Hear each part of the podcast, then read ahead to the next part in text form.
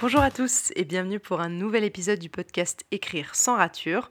On se retrouve aujourd'hui pour le podcast invité du mois et je vous embarque à la rencontre de Pauline, aka Pampicbou sur les réseaux sociaux une illustratrice freelance que j'ai découvert cette année et dont le travail m'a énormément plu.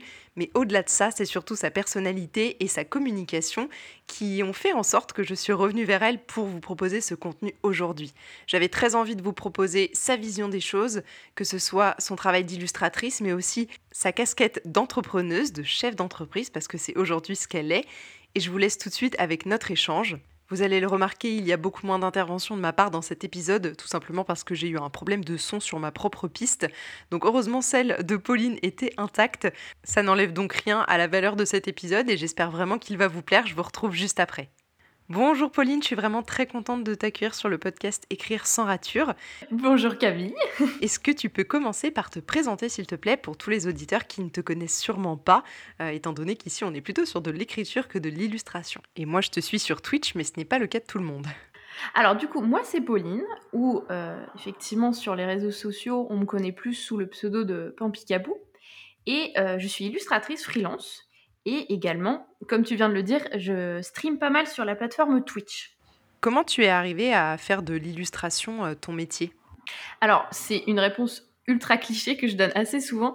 C'est que bah, je dessine depuis que je suis toute petite. Et euh, c'est quelque chose qui, qui, me, qui m'a toujours plu. Et euh, ça s'est un peu imposé, tu vois, comme une évidence. Et donc, voilà, au fur et à mesure des années, j'ai continué à dessiner, à dessiner. Après, j'ai fait des études d'art. Et euh, donc à la fin de mes études, j'ai juste fait une petite pause parce que j'étais euh, un petit peu fatiguée, c'était assez prenant comme rythme.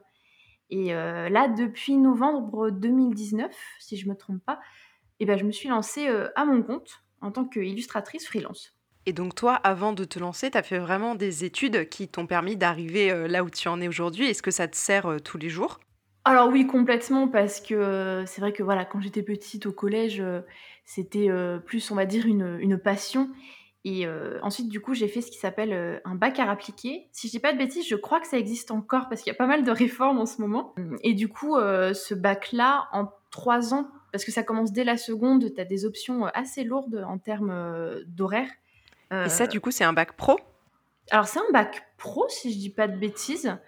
et en fait, tu vois en trois ans assez, assez de choses, en fait, au final. C'est beaucoup de techniques, non? Ouais, c'est beaucoup de techniques, tu vois, euh, de l'architecture, euh, design mode, euh, produit, et j'oublie toujours le dernier, mais ça va revenir plus tard.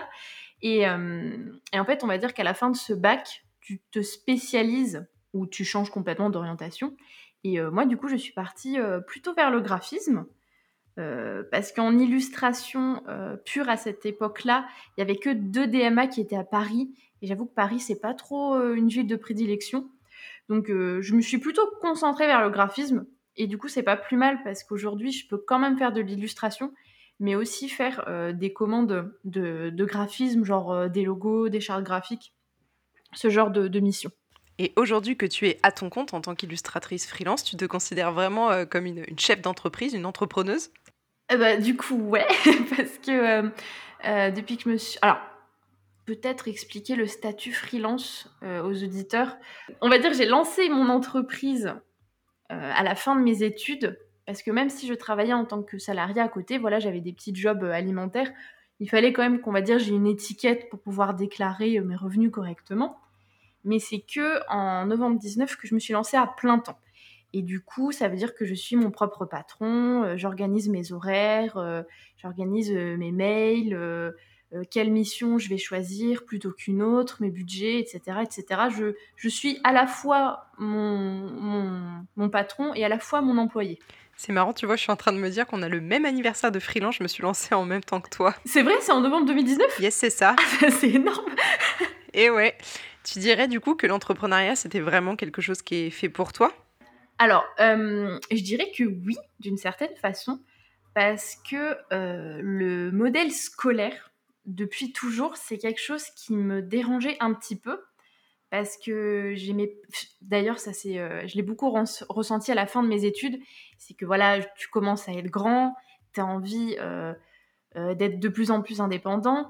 Et j'avais toujours, tu sais, cette sensation que mes tuteurs, mes professeurs te prennent encore pour des enfants, te tiennent un peu par la main.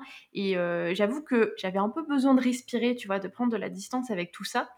Et c'est vrai que depuis que je suis à mon compte, comme je gère tout toute seule, pour certains, tu vois, c'est pas un modèle qui correspond, mais pour moi, ça fonctionne assez bien parce que de base, je suis assez euh, têtue, tu vois, assez solitaire, et du coup, de pouvoir organiser, euh, voilà, mon, emploi du temps comme je le souhaite et mon travail, et ben moi, en tout cas, c'est quelque chose euh, qui me correspond vachement, ouais. Et du coup, bah, je me sens beaucoup plus à l'aise, beaucoup plus en forme. Euh, par exemple, euh, généralement, on va dire qu'une journée de base, c'est souvent 8 heures de travail. Moi, je fais des plus petites journées de 6 heures, mais par contre, qui vont être où je suis beaucoup plus concentrée. Alors qu'avant, tu vois, quand j'étais euh, dans les études, tout ça, tu fais des journées de 8, 9, 10 heures des fois. Alors que moi, là, au moins, je gère un peu aussi à mon propre rythme, hein, parce qu'on est des humains, il faut aussi être à l'écoute de son corps. C'est peut-être une notion qu'on oublie souvent quand on est entrepreneur et euh, j'aime bien le rappeler. Et euh, du coup, c'est vrai que depuis que voilà, je, je, me gère en fait à mon propre rythme, c'est vrai que depuis, bah, je suis beaucoup plus en forme, beaucoup plus à l'aise. Euh, depuis toujours, on a un peu ce système, alors surtout en France, voilà, on commence la journée à 8h, on la termine à 18h, mais tu te rends compte que bah, on n'a pas tous le, les mêmes horaires dans la journée, tu sais, où tu es hyper concentré. En fait, ça va dépendre des gens. Il y en a qui sont plus actifs le matin, d'autres la nuit. Donc, en fait, euh, je pense qu'il faudrait plus être à l'écoute de notre corps dans un, dans, un premier temps pour pouvoir ensuite organiser sa journée de travail euh, d'une façon efficace, quoi. Et toi, alors, c'est quoi ta routine? C'est quoi ton, ton process euh, créatif à toi? Comment ça se découpe dans, dans ta journée? Alors, bah, moi, du coup, euh, ma petite morning routine. alors, en fait, euh, on va dire, je me lève entre euh, voilà, 7h30, 8h. Mais je commence pas le travail avant 9-10h. Parce que le matin, il me faut quand même un peu de temps pour émerger. Mais on va dire que je fais des choses pour moi. Donc, bah, je m'occupe de, ma, de plantes, de ma petite maison, je fais du sport. depuis quelques temps parce que c'est vrai que avant, comme j'avais des jobs salariés, je bougeais assez. Et c'est vrai que j'ai senti un contre-coup quand j'ai commencé ma, vie de freelance. On est d'accord, on ne bouge plus jamais. ah ouais. Ah oui, parce qu'on bouge très très peu. Et, en plus, avec le euh, confinement, on ne sort plus non plus. c'est ce que j'allais dire du coup, c'est que moi, voilà, quand, comme toi, quand j'ai lancé mon entreprise, j'ai fait ah, il y a un confinement, et du coup, bah, ben voilà, on sortait très peu, et généralement, j'ai senti le contre-coup, et c'est euh, ma meilleure amie euh, qui elle euh, s'est lancée dans, dans, des étirements tous les matins avec un coach sur Instagram qui est absolument génial, et du coup, elle m'a dit ah mais il faudrait que tu essayes et tout, et puis du coup, j'ai essayé, et voilà, alors je le fais pas tous les jours, mais de temps en temps. voilà, je fais une petite session de sport. Et puis voilà, sur les coups de 9-10 heures, Là, je commence à me sentir bien, je suis bien réveillée. Et là, je me mets à travailler plutôt que, tu vois, de commencer dès 8 heures, mais tu es un petit peu dans le pâté, tu travailles pas trop. Et au final, je pense qu'en termes de quantité de travail, je fais la même chose, mais sur un temps euh, plus réduit et plus efficace, quoi. Qu'est-ce que c'est alors la journée type de, de Pampicabou? Alors du coup, on va dire, euh, voilà, je me lève, je commence à 9-10 heures le travail. Après petite pause déjeuner, je fais une petite sieste digestive parce que je n'arrive pas à tenir l'après-midi sans. Et, euh, et, puis du coup, la plupart du temps maintenant, euh, ça va faire... et euh, eh ben, la semaine prochaine, ça fera un an tout pile que je me suis lancée sur Twitch et que je fais des lives. Et je live souvent l'après-midi à partir de 15h, donc début d'après-midi. Souvent, c'est pour terminer les tâches du matin. Le matin, c'est surtout des tâches euh, genre euh, la compta, les papiers, les mails, des trucs qui demandent vachement de concentration, tu vois. Et l'après-midi, je vais faire des tâches plus créatives, genre euh, voilà du dessin, des retouches, de la création, ce genre de choses. Pendant la digestion, quoi. Exactement. Peut-être que c'est lié, hein, finalement, je sais pas, mais. Comment tu définirais ton style artistique aujourd'hui? C'est vrai que je me suis beaucoup cherchée pendant les études. Et c'est un truc tout con qui a fait le fameux déclic c'est que euh, j'étais en vacances du coup avec euh, mon chéri et on regardait des vidéos YouTube, tu vois, on se perdait un petit peu. Et euh, alors j'ai regardé les vidéos, alors comment elle s'appelle Solange te parle, si je dis pas de bêtises. Et elle, elle montrait une vidéo où elle parlait de toutes ses youtubeuses favorites. Et elle parlait notamment du travail de Franerd, qui est une illustratrice chilienne. Et donc, j'aimais beaucoup son style graphique, ça m'a vachement attiré à l'œil. J'ai dit, oh, c'est assez doux, c'est assez naïf. Donc, je suis, voilà, j'ai fait des petites recherches, quoi. Et à ce moment-là, elle travaillait beaucoup l'aquarelle. Et il faut savoir qu'avant, en gros, dans mes études, on, m'a beaucoup, euh, on va dire, euh, forcé à euh, essayer plein de techniques, plein de médiums différents, mais j'arrivais pas, tu vois, à trouver le truc qui me plaisait le plus. Voilà, je travaillais beaucoup en noir et blanc à l'époque, la couleur, ça me, ça m'attirait absolument pas. Et, et là, je l'ai vu faire de l'aquarelle, et je pense que de voir un artiste travailler, parce que souvent tes professeurs en études, tu ne les vois pas travailler, et bah là, je sais pas, ça m'a fait un truc et je me suis dit, ah, mais c'est trop bien, je vais essayer l'aquarelle, ça a l'air vraiment chouette. Et du coup, euh, et bah depuis, je ne me suis jamais arrêtée. Ah ouais, le déclic, quoi. voilà, c'est ça. Et euh, bah, du coup, voilà, j'ai développé ma technique au fur et à mesure des exercices, des projets. Et là, du coup, aujourd'hui, euh, voilà, je travaille beaucoup la peinture et la couleur, alors qu'avant, bah, c'était tout l'inverse. J'étais au crayon et au feutre noir, quoi, donc aucun rapport. Et aujourd'hui, tu restes plutôt euh, cantonné à ce style graphique-là ou est-ce que tu veux tester des nouvelles choses? Est-ce que tu touches à autre chose? Euh, Ça peut aussi dépendre des projets pro. Parfois, en fonction du client, il faut que tu t'adaptes un petit peu à ses besoins. Et c'est vrai que je vais peut-être euh, des fois avoir besoin de m'éloigner de mon style graphique, mais j'y reviens toujours. Et de toute façon, le style graphique, enfin, je pense pour, je parle pour tous les artistes, ça évolue toujours au fur et à mesure euh, des années, il est jamais fixe. Et tu vois, mon style graphique de maintenant, je pense que dans 10 ans, ce sera pas du tout le même. Tu vois, ça va encore évoluer. C'est constamment en mouvement. Et je pense qu'il se nourrit euh, des expériences, des références que je vois autour de moi qui m'inspirent. Et euh, donc, j'ai envie de dire, bah, on, se retrouve dans 10 ans, puis on voit comment ça évolue d'ici là. Voilà. Du coup, aujourd'hui, tes clients, c'est plutôt du particulier ou du professionnel, un peu des deux? Et ben en fait, c'est un peu des deux parce que du coup, quand je me suis lancée en freelance, j'ai fait euh, vachement de démarchage euh, auprès euh, voilà, de structures pro, on va dire. Donc j'ai travaillé pour du packaging, pour des applications. Et en même temps, j'ai lancé ma chaîne Twitch. J'ai commencé à avoir plusieurs commandes de particuliers Souvent, c'est des portraits, par exemple, euh, pour des occasions comme euh, les fêtes, Noël, les anniversaires, etc. Donc là, c'est plutôt des choses euh, personnalisées? Voilà, c'est ça, plutôt quelque chose de personnalisé. Et en même temps, j'ai ouvert ma boutique Etsy, où là, je vais créer des produits et les gens vont pouvoir me les acheter. Donc en fait, je dirais que ça fait un peu un équilibre, tu vois, entre ces trois pôles. J'ai des commandes pro, des commandes de particuliers et j'ai ma boutique. Et je pense que c'est bien parce que si je me concentrais uniquement sur un seul pôle, je pense que ça me fatiguerait énormément. Et tu te lasserais peut-être. Ouais, vraiment. Et euh, je pense que c'est ça aussi qui me plaît dans ce modèle d'entreprise, c'est que je fais tout, en fait, je fais euh, tous les pôles. Et moi, ça me permet aussi de m'aérer l'esprit et qu'à chaque fois euh, que j'y reviens, et bah, je suis en pleine forme, quoi. Et je peux m'y investir. Alors que si mon seul poste, c'était que de faire l'émission créative, je pense que ça me fatiguerait ouais, énormément. Entre deux euh, morceaux de compta. Non, mais en vrai, je sais qu'il n'y a pas beaucoup de gens qui aiment la compta, mais moi, ça me dérange. Non, mais ça me dérange pas tant que ça, et bah, ça m'aère un petit peu. Euh, ça m'aère, ouais.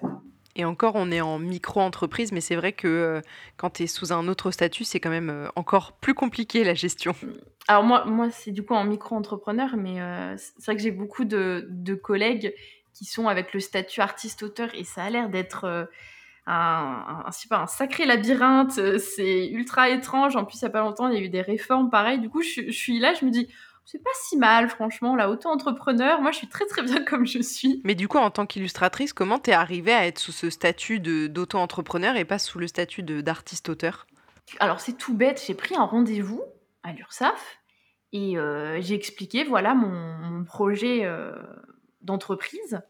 Et euh, c'est juste la personne qui m'a conseillé euh, cette, structure à ce moment-là. Et euh, c'était en fonction de mes missions parce que c'est surtout le monde de l'édition, moi, ça m'attirait pas trop. Et je comptais surtout faire ce qu'on appelle des prestations à des clients, à la carte. Donc au final, c'était micro-entrepreneur qui s'avérait être la meilleure structure pour moi, quoi, pour mon projet. Ok. Est-ce que tu peux nous parler un petit peu plus de l'organisation, de tout ce que tu as mis en place autour de toi, à savoir euh, ta communication euh, et peut-être aussi ta boutique Etsy Sachant qu'aujourd'hui, c'est plutôt Twitch, non, qui t'emmène euh, du monde? Alors, ma boutique Etsy, je l'ai ouverte euh, il y a un petit moment, en fait, c'était en 2017. C'est quand vraiment j'ai lancé mon entreprise et qu'en même temps, j'avais terminé mes études et que j'avais des jobs euh, salariés à côté. Donc, j'avais pas trop de temps à y investir. Je l'avais un peu lancé comme ça, tu vois, pour tester. Moi, souvent, j'ai toujours une phase un peu test où je fais toutes les erreurs du monde et après je reviens une seconde fois et là tout va bien. Et du coup, c'est un peu ce qui s'est passé. C'est que euh, voilà, j'ai ouvert. Euh, donc, moi, elle est sur la plateforme Etsy. Donc, euh, Etsy, pour ceux qui connaissent pas, ça va gérer beaucoup de, choses à ma place. Donc, tout ce qui est stock, publicité, ils peuvent m'en faire.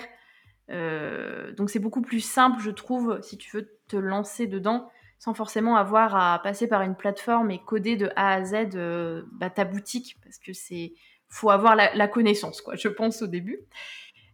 Et euh, donc voilà, c'était euh, une plateforme un peu simplifiée. Et on va dire que à l'époque, voilà, j'avais des illustrations qui me plaisaient bien, donc j'avais fait des, reproductions. J'ai eu vraiment deux trois ventes, je pense, pas plus parce que je me lançais sur les réseaux sociaux, donc j'avais un petit peu de monde sur Instagram, mais c'était pas non plus euh, incroyable. Et j'ai un peu laissé ça de, de côté, on va dire. Et là, j'ai refait. Alors, c'était quand? C'était en novembre dernier, donc 2020. Là, j'avais commencé à produire beaucoup de lives sur ma chaîne Twitch. Donc là, j'avais euh, beaucoup plus de monde qui était passé via Twitch, qui m'avait rejoint sur euh, tous mes réseaux. Et ça avait pas mal de visibilité parce qu'à ce moment-là, il y avait Linktober. Donc pour ceux qui connaissent pas Linktober, c'est un challenge créatif qui se passe au mois d'octobre où en gros, tu dois faire un dessin tous les jours. Alors à la base, c'était à l'encre, mais comme ça s'est un peu démocratisé, maintenant c'est un peu euh, à ta sauce quoi. Et euh, donc il y a une liste plus ou moins officielle avec 31 euh, thèmes où il y a aussi des gens qui font leur propre liste. Donc ça va être 31 thèmes ou 10 thèmes ou, euh, ou 15 ou genre euh, un jour repos, un jour thème, etc. Ça s'est beaucoup démocratisé, chacun fait un peu ce qu'il veut. On va dire que c'est surtout l'occasion pour les artistes un peu de se retrouver ensemble et ça crée un petit marathon. En fait, c'est un peu notre festival de Cannes, mais à nous, quoi. C'est notre événement, quoi. Et donc, du coup, moi, cette année, j'avais fait euh, ma propre liste où j'avais voulu faire du cara design. Et euh, c'était une liste sur le thème des monstres qu'on aurait pu trouver, tu vois, dans une partie de Donjons et Dragons. Et donc, euh, bah, j'ai fait ces, 31 euh, peintures en live. Et donc, forcément, de faire ça pendant 31 jours, voilà, ça crée beaucoup d'énergie. Et, bah, je me suis dit, bon, bah là, je pense que ça a l'air assez propice que je fasse des reproductions de ces illustrations sur mon shop. Et du coup, bah, j'en ai fait. Et, et puis, bah, forcément, bah, ça a beaucoup mieux marché puisque j'avais eu beaucoup plus de visibilité à ce moment-là. Et, euh, et puis bah là, du coup, j'en ai refait un il n'y a pas si longtemps. C'était pour euh, mes peintures de calendrier. Et là, je suis en train d'en repréparer un autre. Donc en fait, au final, je dirais que je l'ai fait un peu maintenant en fonction de, mes envies. Ça fait des séries. Euh, en fonction de mes envies, en fonction des challenges. Et là, on va dire, j'expérimente encore vachement parce que j'ai pas encore beaucoup d'expérience à ce niveau-là. Mais je dirais que maintenant, c'est Twitch qui m'apporte euh, beaucoup, enfin 99% de ma visibilité parce que sur Instagram, j'ai pas tant de monde que ça qui est passé à partir de, de cette plateforme. Donc je dirais que c'est Twitch, ouais, en, premier lieu. Mais tout ça, le fait de communiquer sur les réseaux sociaux, de d'exister en ligne, c'était quelque chose qui était évident pour toi quand tu t'es lancé ou pas du tout? Alors, euh, pas du tout au début parce que euh, quand j'ai commencé, alors moi j'ai jamais été très réseaux sociaux euh, de base, j'en ai pas du tout de, personnel, c'est toujours pour le travail. Et donc moi j'ai connu Instagram super tard, c'était pendant mes études et j'avais bah, mes, collègues de formation à ce moment-là qui me disaient ouais tu connais Instagram, il y a on va dire un, beaucoup de créatifs qui sont dessus, faudrait que tu t'y mettes et tout. Et j'étais pas non plus très emballée, ça me plaisait pas trop. Puis on va dire que je me suis un petit peu forcée parce que, bon, voilà, aujourd'hui maintenant, euh, beaucoup de choses se passent sur les réseaux. C'est assez différent du, modèle euh, de travail d'avant, quoi. Et euh, donc voilà, je, postais des illustrations, sans trop grande conviction. Après, j'ai terminé mes études, je me suis dit, bon, ce serait bien que j'y travaille un peu plus. Et euh, c'est un peu le piège qui s'est passé à ce moment-là, c'est que, euh, on va dire, j'ai pas j'ai pas trouvé un travail alimentaire tout de suite. Et en fait, ma seule marque de, je mets des guillemets, reconnaissance à ce moment-là, c'était mon nombre de likes. Parce que je n'avais pas d'argent. Je ne touchais, euh, enfin, j'avais pas encore trouvé de mission non plus qui pouvait me rémunérer. Et du coup, c'était un peu le piège parce que euh, je, voilà, je postais des illustrations. C'était un peu mon seul point de repère. Et donc, euh, j'étais tombée dans le piège de faire beaucoup de challenges, tu vois, pour essayer de ramener des gens et tout, etc. après, comme j'ai commencé à avoir des missions qui me rémunéraient, en fait, c'est là que j'ai eu mon déclic et je me suis dit, mais en fait, non, mon nombre de likes n'a absolument rien à voir avec la qualité de mon travail. C'est euh, encore une fois, euh, c'est juste un algorithme, quoi. C'est un peu du vent, quoi. Et euh, maintenant, là, maintenant que j'ai beaucoup plus d'expérience avec tout ça, avec le recul, effectivement, Instagram, voilà, je, je, poste juste mes illustrations et après je m'en vais, tu vois. C'est pour moi, c'est juste, c'est juste une vitrine, ça va absolument pas plus loin. Et maintenant, vu que j'ai un salaire, je m'attache beaucoup moins euh, aux chiffres qu'avant. Donc ça, c'est plutôt pour l'art que tu vends aux particuliers, mais pour les prestations que tu vends euh, à des professionnels, à des entreprises, ça s'est passé comment pour trouver euh, tes premiers clients? Alors, démarchage par mail à la base. Et après, j'ai aussi un profil sur LinkedIn, mais bon, ça ne sert pas non plus à, à grand-chose. J'ai trouvé quelques clients. Mais souvent, en fait, j'y vais un petit peu au culot, genre, je vais taper l'adresse mail et puis voilà, je me présente, on discute, et puis souvent ça aboutit sur des projets. Euh, Par contre, je fais attention de bien cibler mes demandes en fonction de mon style graphique et du client. Je, bien sûr, j'envoie pas des mails à, n'importe qui. Souvent, euh, je vais voir un peu les, besoins, les tendances du moment, je vais cibler un secteur en particulier, et souvent je tombe beaucoup plus juste parce qu'avant, euh, je démarchais, mais en fait, n'importe comment, j'envoyais des mails absolument partout.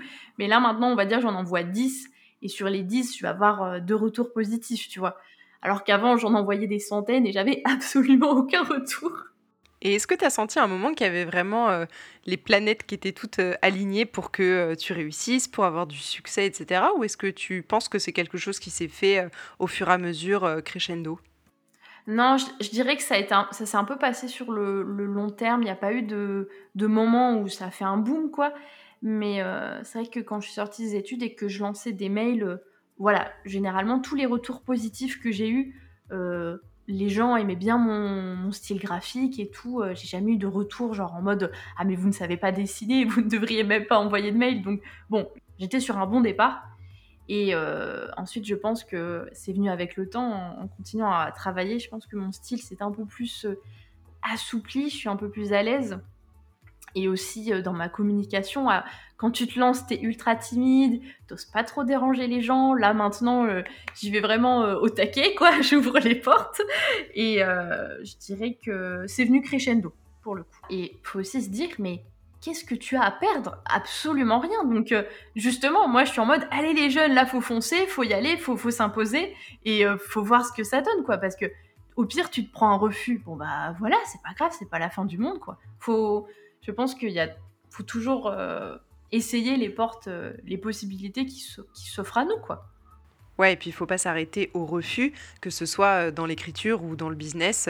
Voilà, quand on est par exemple écrivain et qu'il y a une maison d'édition qui nous dit non, c'est pas forcément pour ça qu'il faut s'arrêter d'écrire. Oui, en plus, ouais. Enfin, moi, je, enfin, j'ai pas commencé à dessiner pour ça. J'ai commencé à dessiner parce que c'était ma passion et ensuite j'en ai fait mon travail. Et je pense pas qu'il faut commencer à se mettre des genres de barrières mentales et s'arrêter dès qu'il y a une petite difficulté. Non, au contraire, il faut en tirer des leçons et ensuite la surmonter pour mieux faire la prochaine fois. Carrément. Et tes proches, du coup, ils t'ont plutôt soutenu dans cette entreprise euh, quand tu as dit que tu voulais te lancer en freelance en tant qu'illustratrice? Alors, euh, dans ma famille, en vrai, on m'a toujours euh, beaucoup soutenue dans ma carrière artistique. Je sais que c'est pas le cas de tout le monde, donc déjà je, leur remercie. et euh, c'est vrai que ça, il fallait qu'en gros je prenne le temps de leur expliquer parce qu'il y avait beaucoup de gens qui me disaient mais non, tu devrais peut-être essayer euh, dans une agence pour commencer, etc. Ce que j'avais déjà fait euh, pendant mes études dans le cadre d'un stage, mais je me sentais pas du tout épanouie. Et c'est vrai que ça peut paraître un peu délicat d'être freelance parce que tu n'as pas la même sécurité financière que quand tu es salarié. Et ça, je peux complètement comprendre, tu vois, d'un point de vue d'un parent, de voir son petit oisillon sortir du nid et de se dire, mais où est-ce qu'il va? Pourquoi il choisit ce statut assez étrange? Et donc, bah, en fait, j'ai beaucoup rassuré mes parents et je leur ai expliqué comment ça allait se passer. Et puis, euh, je m'étais aussi mis, tu vois, un peu des dates limites. Je me suis dit, bon, bah, si dans un an, je lui avais dit un an, tu vois, et je m'étais dit, bon, bah, si dans un an, il s'est rien passé, peut-être que je reprendrai un job à côté, tu vois, ou, je travaillerai peut-être en agence pour commencer, me faire des contacts, etc. Et puis en fait, ça s'est très bien passé. Et puis, euh, bah, du coup, ma, famille maintenant m'encourage, m'achète des trucs sur le shop, me disent Allez, vas-y, continue, donne tout. Donc, euh, voilà, je, leur ai prouvé. C'est cool. Et les particuliers, du coup, comment ils te trouvent aujourd'hui euh, Est-ce que tu vas les chercher de temps en temps ou pas du tout? Alors, pour un particulier, du coup, comme je disais tout à l'heure, c'est surtout des commandes personnalisées, soit pour euh, des occasions, des anniversaires, des mariages, euh, des fêtes, ou bah là tout récemment j'ai eu la commande d'un portrait d'un petit chien. Donc en fait souvent c'est plutôt les gens qui viennent vers moi. Moi je fais pas de démarchage à ce niveau-là. Je vais juste prévenir sur mes réseaux sociaux, voilà que je fais ce qu'on appelle des commissions, des commandes. Donc je vais mettre mes tarifs et généralement c'est les gens qui viennent vers moi parce qu'ils suivent mon travail ou mon style graphique et du coup, ils se disent Ah bah, tiens, j'ai envie de faire un portrait de, telle personne. Et bah, du coup, euh, ils m'envoient un petit mail. Et ensuite, euh, on s'accorde sur les différents détails. Est-ce que je vais faire une peinture euh, traditionnelle, du digital, etc. Puis ça se fait au fur et à mesure des mails. Je suis en train de préparer mon prochain shop update. Et je venais de terminer en fait une série de, de commissions qu'on m'avait passées. J'avais plus de projet pro et j'ai eu ce qu'on appelle un fameux art block, un petit blocage artistique. Et euh, ce que je fais dans ces moments-là, c'est que souvent je dessine, mais un petit peu, tu vois, euh, à l'aveugle, quoi. Je réfléchis pas trop. Et euh, c'est sur cette page de croquis, j'avais fait vachement de, petits croquis de plein de petits objets de, de la maison. Et, et d'un seul coup, tu vois, ça a fait un, un, un, petit étincelle dans ma tête, un petit déclic. Et je me suis dit, ah, et puis j'ai repensé il y a pas longtemps, je, jouais à Animal Crossing et je sais pas si tu as déjà joué à ce jeu, mais dedans il y a le fameux papier à lettres, tu sais, qui est illustré. Et je me suis. Et, euh, et en fait, ça, allait très rapidement, souvent, ce, genre de choses, ça va très vite. Et j'étais en mode Ah, mais ce serait pas mal de faire euh, du papier à lettres illustré, j'en vois pas beaucoup. Le dernier que j'ai vu, c'était du papier d'idole quand j'étais en CM2. Donc euh, je me suis dit Tiens, ce serait pas mal que j'essaye ça et tout. Donc j'ai fait des petits croquis. Je me suis dit ah bah tiens, ça fonctionne bien, bon bah je vais essayer de proposer ça euh, sur mon shop. Et du coup, j'ai lancé sur. Euh, enfin, j'ai fait les peintures en live sur Twitch. Et c'est que ce que j'aime bien avec Twitch, c'est que du coup, comme je fais ça en live, les gens me donnent aussi leur avis. Et du coup, les gens m'ont dit Ah ouais, c'est vrai que c'est une bonne idée, on voit pas ça souvent et tout. Et du coup, ça se fait un peu comme ça. Moi, c'est un peu à l'expérimentation. Écoute, moi j'adore ce projet parce que je suis une grande fan de correspondance et ça se perd tellement. Mais justement, j'y ai pensé, je me suis dit, c'est vrai que c'est dommage parce qu'au final, euh, ça se perd. Euh, maintenant, il y a surtout les mails. Et euh, en même temps, il n'y a pas non plus trop de choses qui te donnent envie, je trouve, d'écrire de belles lettres comme on le faisait avant, comme quand j'étais petite. c'est trop trop cool. Et du coup, on n'en a pas encore parlé, mais pourquoi Pan Picabou Tu peux nous dire? Alors, c'est tout simple, parce que Pan, c'est mon diminutif parce qu'on m'a beaucoup affublé du surnom Popo quand j'étais petite, sauf que sauf qu'il faut il faut arrêter de nous appeler comme ça les Paulines, on en a marre parce que ça veut dire caca quoi. Et euh, alors picabou, c'est le terme anglais pour euh, nous quand on dit euh, le fameux jeu du cachet et je trouve que c'est un mot qui a une consonance très rigolote au niveau des sons et en même temps je suis très fan de tout ce qui rapproche euh, de l'horreur, que ce soit les films, l'écriture, euh, l'art. Et euh, je me suis dit, tiens, ça fonctionne bien avec mon univers, c'est un mot qui me plaît bien. Et voilà, j'ai mis ces deux mots ensemble et je me suis dit, ah bah ça marche bien, bah écoute, je vais partir là-dessus. Complètement coup de tête. Bah écoute, ça marche bien. C'est vrai que tu es très active sur, sur Twitch. Est-ce que tu dirais que ta communication aujourd'hui, c'est une part vraiment importante de ton entreprise?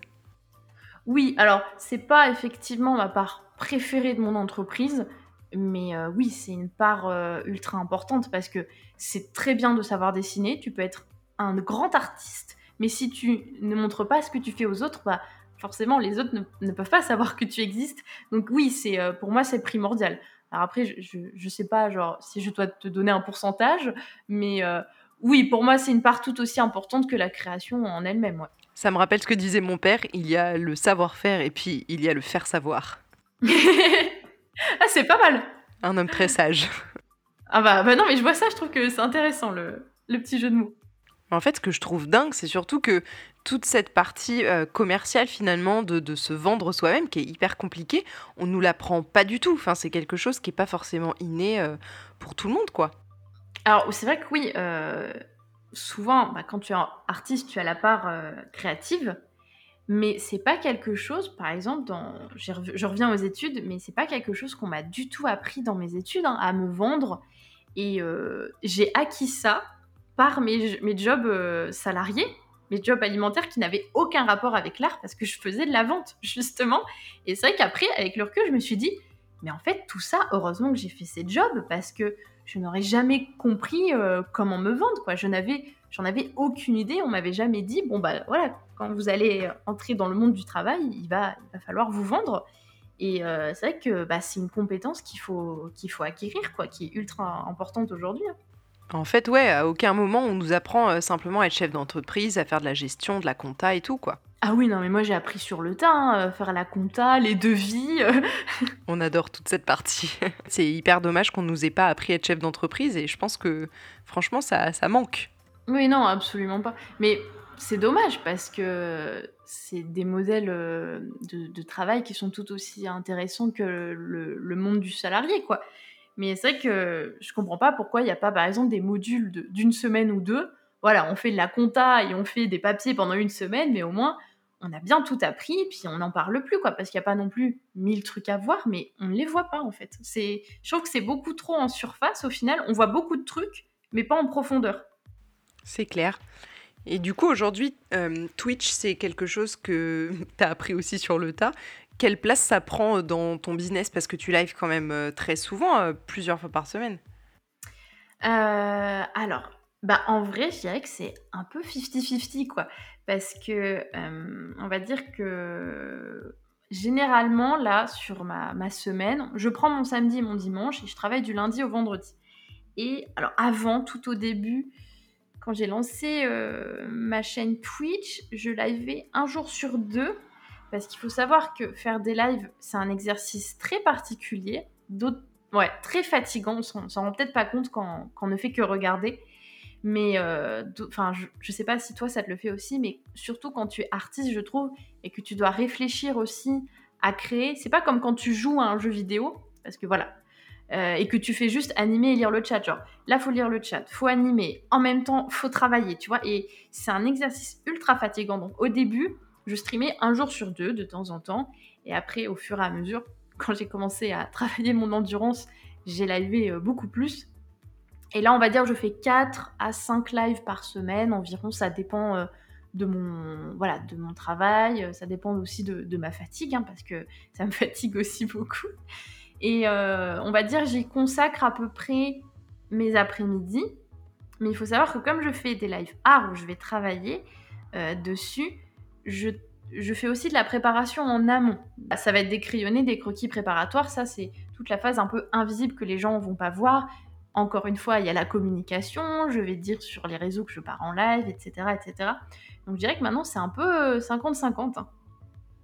Ça me prend beaucoup de temps, mais c'est du temps que, j'aime prendre, attention.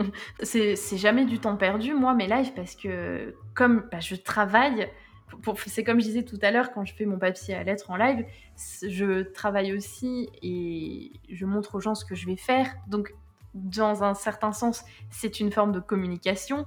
Et je vois également directement avec eux si ça leur plaît ou pas. Il y en a qui me donnent leurs avis et tout.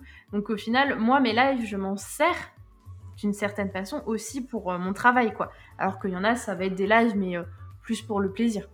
Ouais, c'est un peu comme ceux que je fais moi, où je fais du coworking avec, euh, avec ma communauté. C'est très cool d'ailleurs, mais c'est vrai que c'est très fatigant. Au-delà de ça, est-ce que tu touches à d'autres formes d'art que euh, le dessin en lui-même? Eh bah, pas d'une façon professionnelle, mais je fais aussi de l'écriture.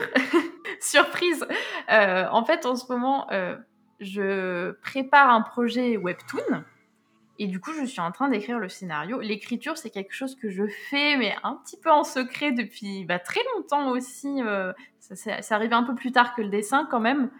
Et euh, j'écris beaucoup de scénarios que je ne termine pas forcément. Mais là, euh, bah, c'est l'année dernière, j'ai eu, l'idée d'un scénario et là, je continue de l'écrire dans le plus grand secret, mais j'en dis pas trop parce que souvent sur les réseaux, on a tendance à trop en dire d'un coup et j'ai pas trop envie d'en dire, tu vois, et de m'en dégoûter. Voilà. Donc, je ne sais pas quand ça sortira, hein, mais je travaille dessus. L'application Webtoon, c'est pour de la BD, c'est ça? Ouais, c'est la BD. Du coup, c'est une application que tu lis sur ton téléphone. Donc, c'est un format particulier de bande dessinée parce que tu, tu scrolles de, haut en bas.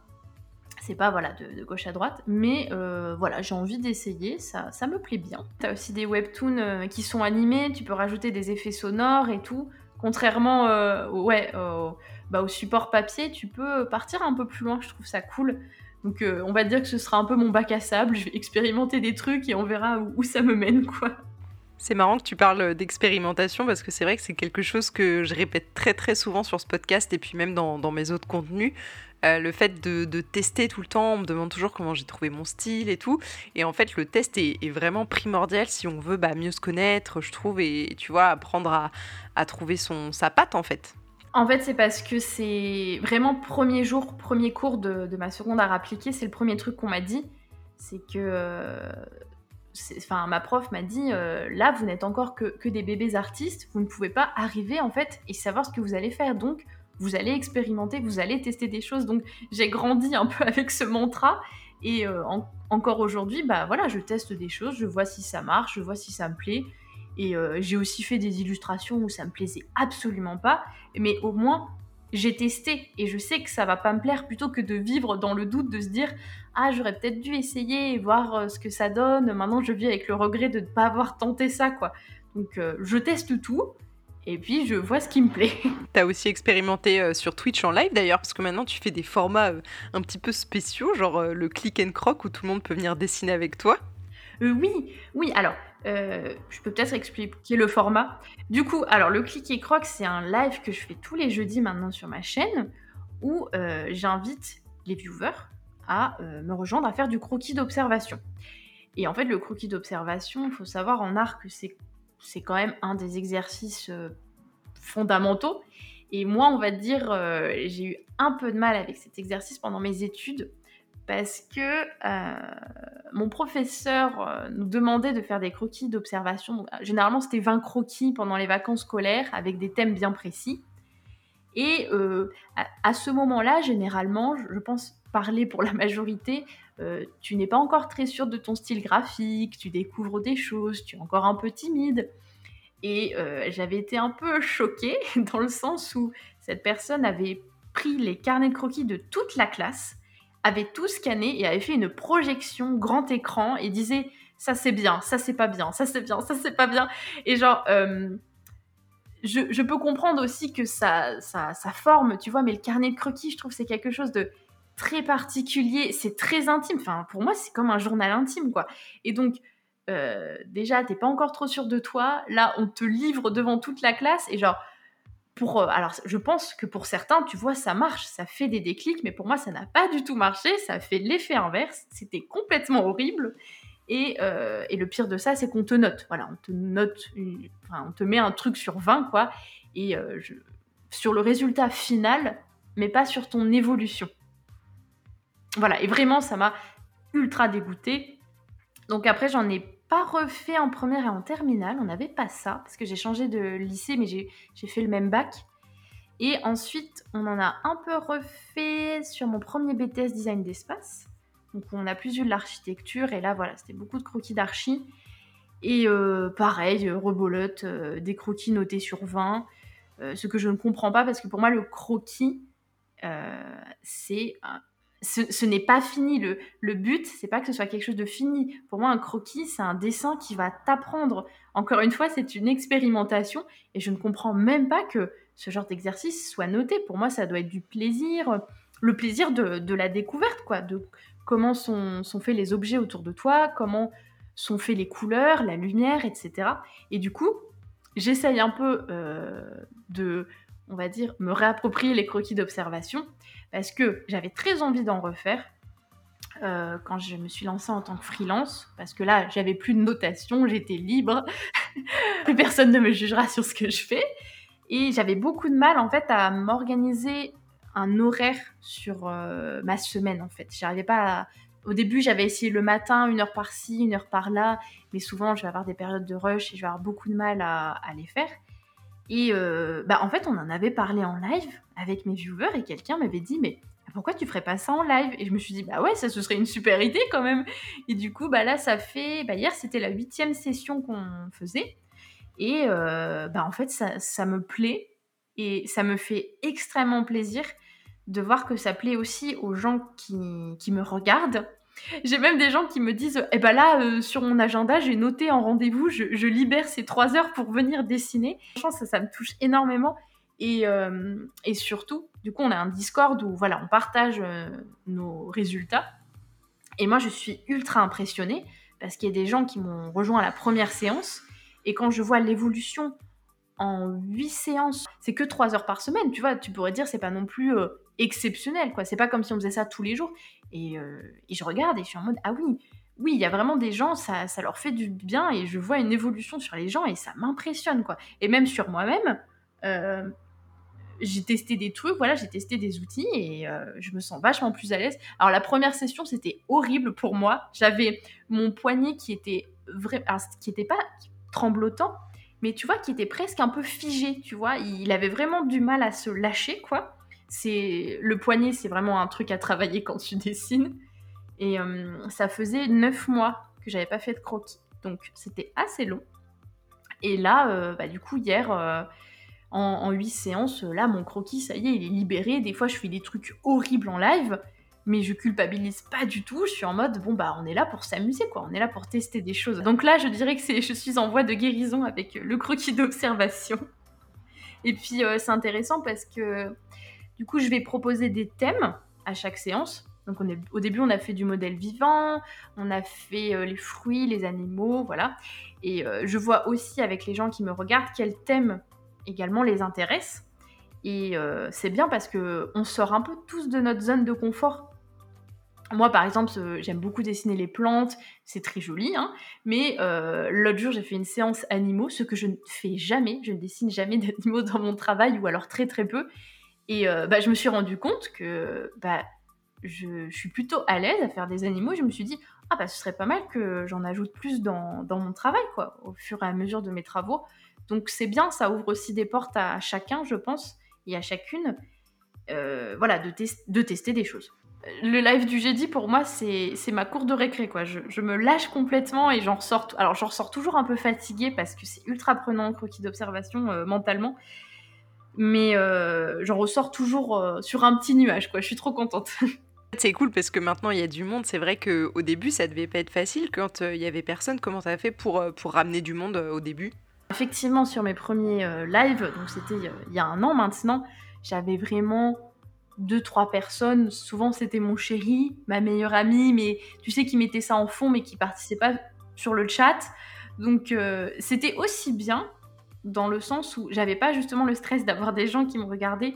Et ça me permettait aussi de m'entraîner sur euh, voilà euh, comment parler, comment animer parce que c'est tout un, exercice. Et aussi bah, comment j'avais envie de construire ma chaîne Twitch, quelle ambiance j'avais envie de donner. Et euh, on va dire que la communauté art, en gros sur Twitch tu peux trouver des lives de tout et de n'importe quoi, il y a plein de catégories. Et la communauté art française elle est assez petite donc c'est un peu de niche, euh, on va dire que tout le monde connaît tout le monde, quoi. Donc j'ai eu un peu mes, premiers viewers euh, par-ci par-là, quoi, qui venaient un petit peu euh, par le hasard. Et alors, si je ne dis pas de bêtises, en gros le live, on va dire, qui m'a vraiment ramené du monde, je faisais une illustration. Donc je pense que j'avais 5-10 viewers grand maximum, hein, pas plus.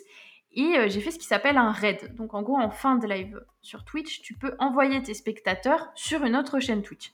Donc ce qui est bien, c'est que ça peut permettre de faire découvrir quelqu'un dont tu aimes bien le travail, ou tout simplement euh, voilà, supporter le travail de quelqu'un d'autre, le soutenir.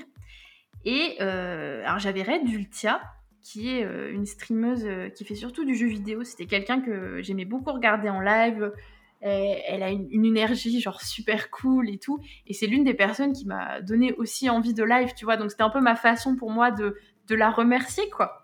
Et donc voilà, je lui envoie mon raid, mais voilà, sans, sans arrière-pensée. Et je pars parce que je suis complètement crevée de mon live. Et du coup, le lendemain, je reviens sur ma chaîne Twitch et je vois que mon nombre de, followers a explosé.